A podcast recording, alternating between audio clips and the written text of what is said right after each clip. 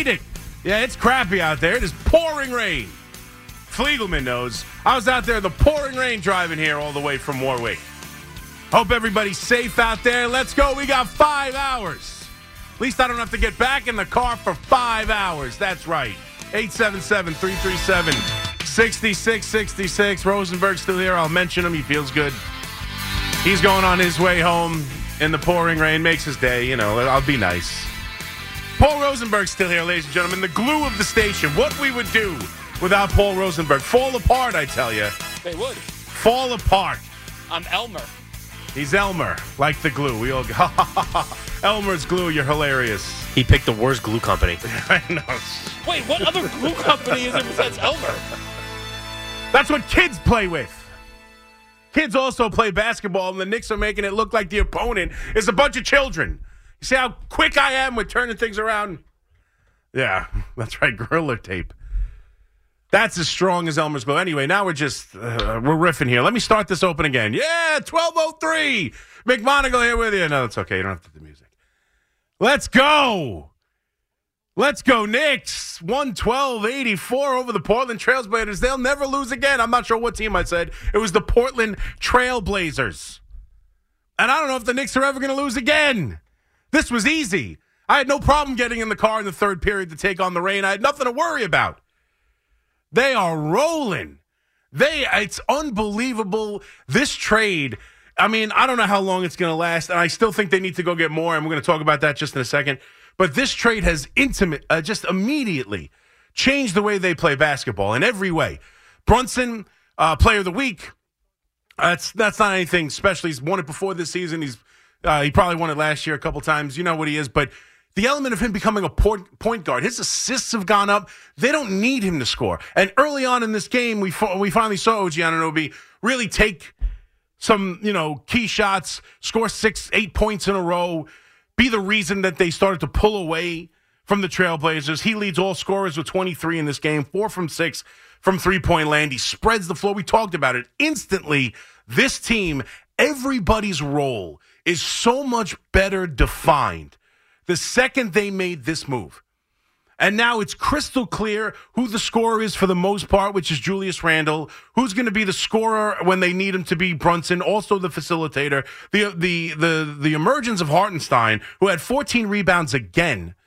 I mean, he's just uh, completely emerged as someone that you have to now, you know, feel really good about and, and start to think about as part of the future of this team, let alone just this season. DiVincenzo has stepped up and I think played better since this trade. Guys off the bench are obviously getting more minutes as we're getting all these blowouts. McBride is starting to show himself with 16 points. Grimes, 5 for uh, 11 from the field.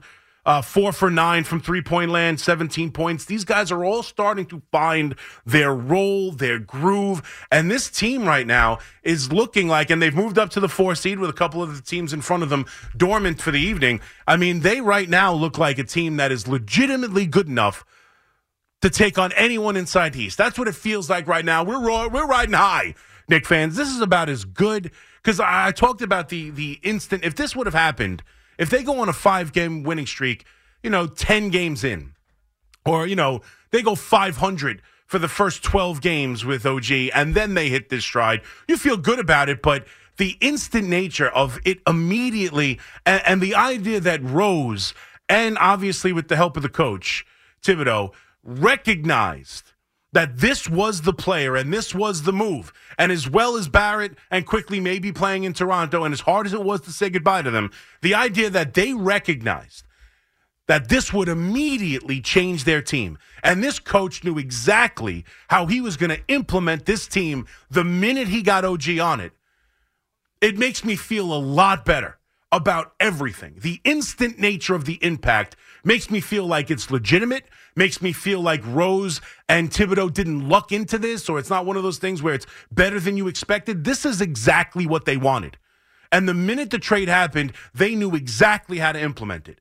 And these guys, every person has stepped up, filling their precise role. The team just feels like it fits better, doesn't it? The floor is spaced better. The defense is better. Hartenstein's getting rebounds and blocking at the same level or better than Mitchell Robinson. Everything, you, you've got Grimes stepping up, hitting threes. You're starting to see McBride become a piece of this team. Like everything. Randle's gone scoring with abandon. Brunson's been good, not only with the scoring of the points, but he's had more than 10 assists in three of these five games. Like he has stepped up and become more of the point guard. Like everything fits better. And so the question is, as you look to make this season special, because right now we feel like maybe this next season could be special. Like we're getting hyped up as we say goodbye, and we'll get into the football all morning long at 877 337 6666 because Rodgers doesn't shut up, and the Wink Martindale story fascinates me. So we'll get to the football. But as we put to bed that miserable football season, as we finally say goodbye and just focus on the postseason and say goodbye to these two teams that disappoint us more regularly than any other team, honestly, in this city since the Knicks were in their 20 year malaise. But now that we finally we are looking at a hockey team and the Rangers, fine. But this Knick team that can be the heart of the city if it plays like this and plays winning basketball. I mean, we are ready to take this thing and ride it and see how far we can get. So the question is, what now? Right? I think we've established and we feel good. It's a five game winning streak. It's not the end of the, it's not the beginning of some, you know, great, let's cool ourselves on what it is. It is five games. But we immediately feel better that when you look at the rest of the Eastern Conference, you could put everybody else behind them. Right? Maybe the Heat, who beat them last year and is always a good team. And obviously, Spoelstra just got a record breaking contract, one of the better coaches, if not the best head coach in the NBA. Like they're right there with those top three teams. Everybody else, the Pacers, who now obviously dealing with their star uh, having an injury, uh, Orlando, whoever else is in front of them, you're not worried about them. This is now how do you attack the the Bucks, who are obviously uh, in a big tailspin at the moment, playing poorly. Uh, you've got uh, the the freak blaming everybody. You got Giannis blaming everybody down to the equipment man. They need to wash their uniforms better in Milwaukee. So they got a bunch of problems there, but you know how good they are and they'll figure it out. So how do they attack the Celtics? How do they attack the Bucks? How do they attack the 76ers who they beat the crap out of a few games ago? Like how do they put themselves on that level? And if you don't think they're there just yet despite the winning streak, and I'm not sure if they are, what's the move next? And I think we can forget the idea, right now at least, with this team, of making the big trade. I don't know if it's coming. I'm still open to it. I, I, I love the chemistry right now of this team. Quite literally, I love it. So I'd be hesitant to trade away, you know, some pieces of, of this group for the big star as well as first round picks. But ultimately, it's a it's a star driven league, so I'm open to it. But right now, I just don't see a pathway to it. So what do they do? I heard um, Evan today talking about Brogdon, who obviously was the sixth man last year. We got a, uh, a chance to look at him last night for Portland. He only scored two points, wasn't a major factor in the game, but the game was a blowout early on. But he's obviously someone who can fill that role of Quickley. So you're looking at guys like that. Uh, you know, Jordan Clarkson out in Utah, another guy who could possibly fill that role. So if you make that, if you make that trade, and you give away a first round pick, and you give away Fournier's contract, and you do that, and you say goodbye to some of the assets left that you would need for the big move, is it worth it? Like that's the question right now. Do you trust? And I and I said it specifically a few minutes ago about the idea that Rose and T- uh, Thibodeau knew knew exactly what this OG trade would do, and knew exactly how to go about changing the style of the team, and knew exactly how to make them better instantly. Do we trust this group to make another trade like that to bring in someone who probably you would, you know, you look to replace the Quickley uh, role? Honestly, you look for someone as much as uh, you've seen some of that role be filled by McBride and now you know Grimes. Do you still want someone who can come in, run the point, be instant offense? Someone like that who could score and and and fill that role with a much better player, a player like Brogdon, or I mentioned, you know, Jordan Clarkson like so, someone like that out of Utah, would would would you add a player like that, another role player, not just an average player, one of the better players in the league at that role?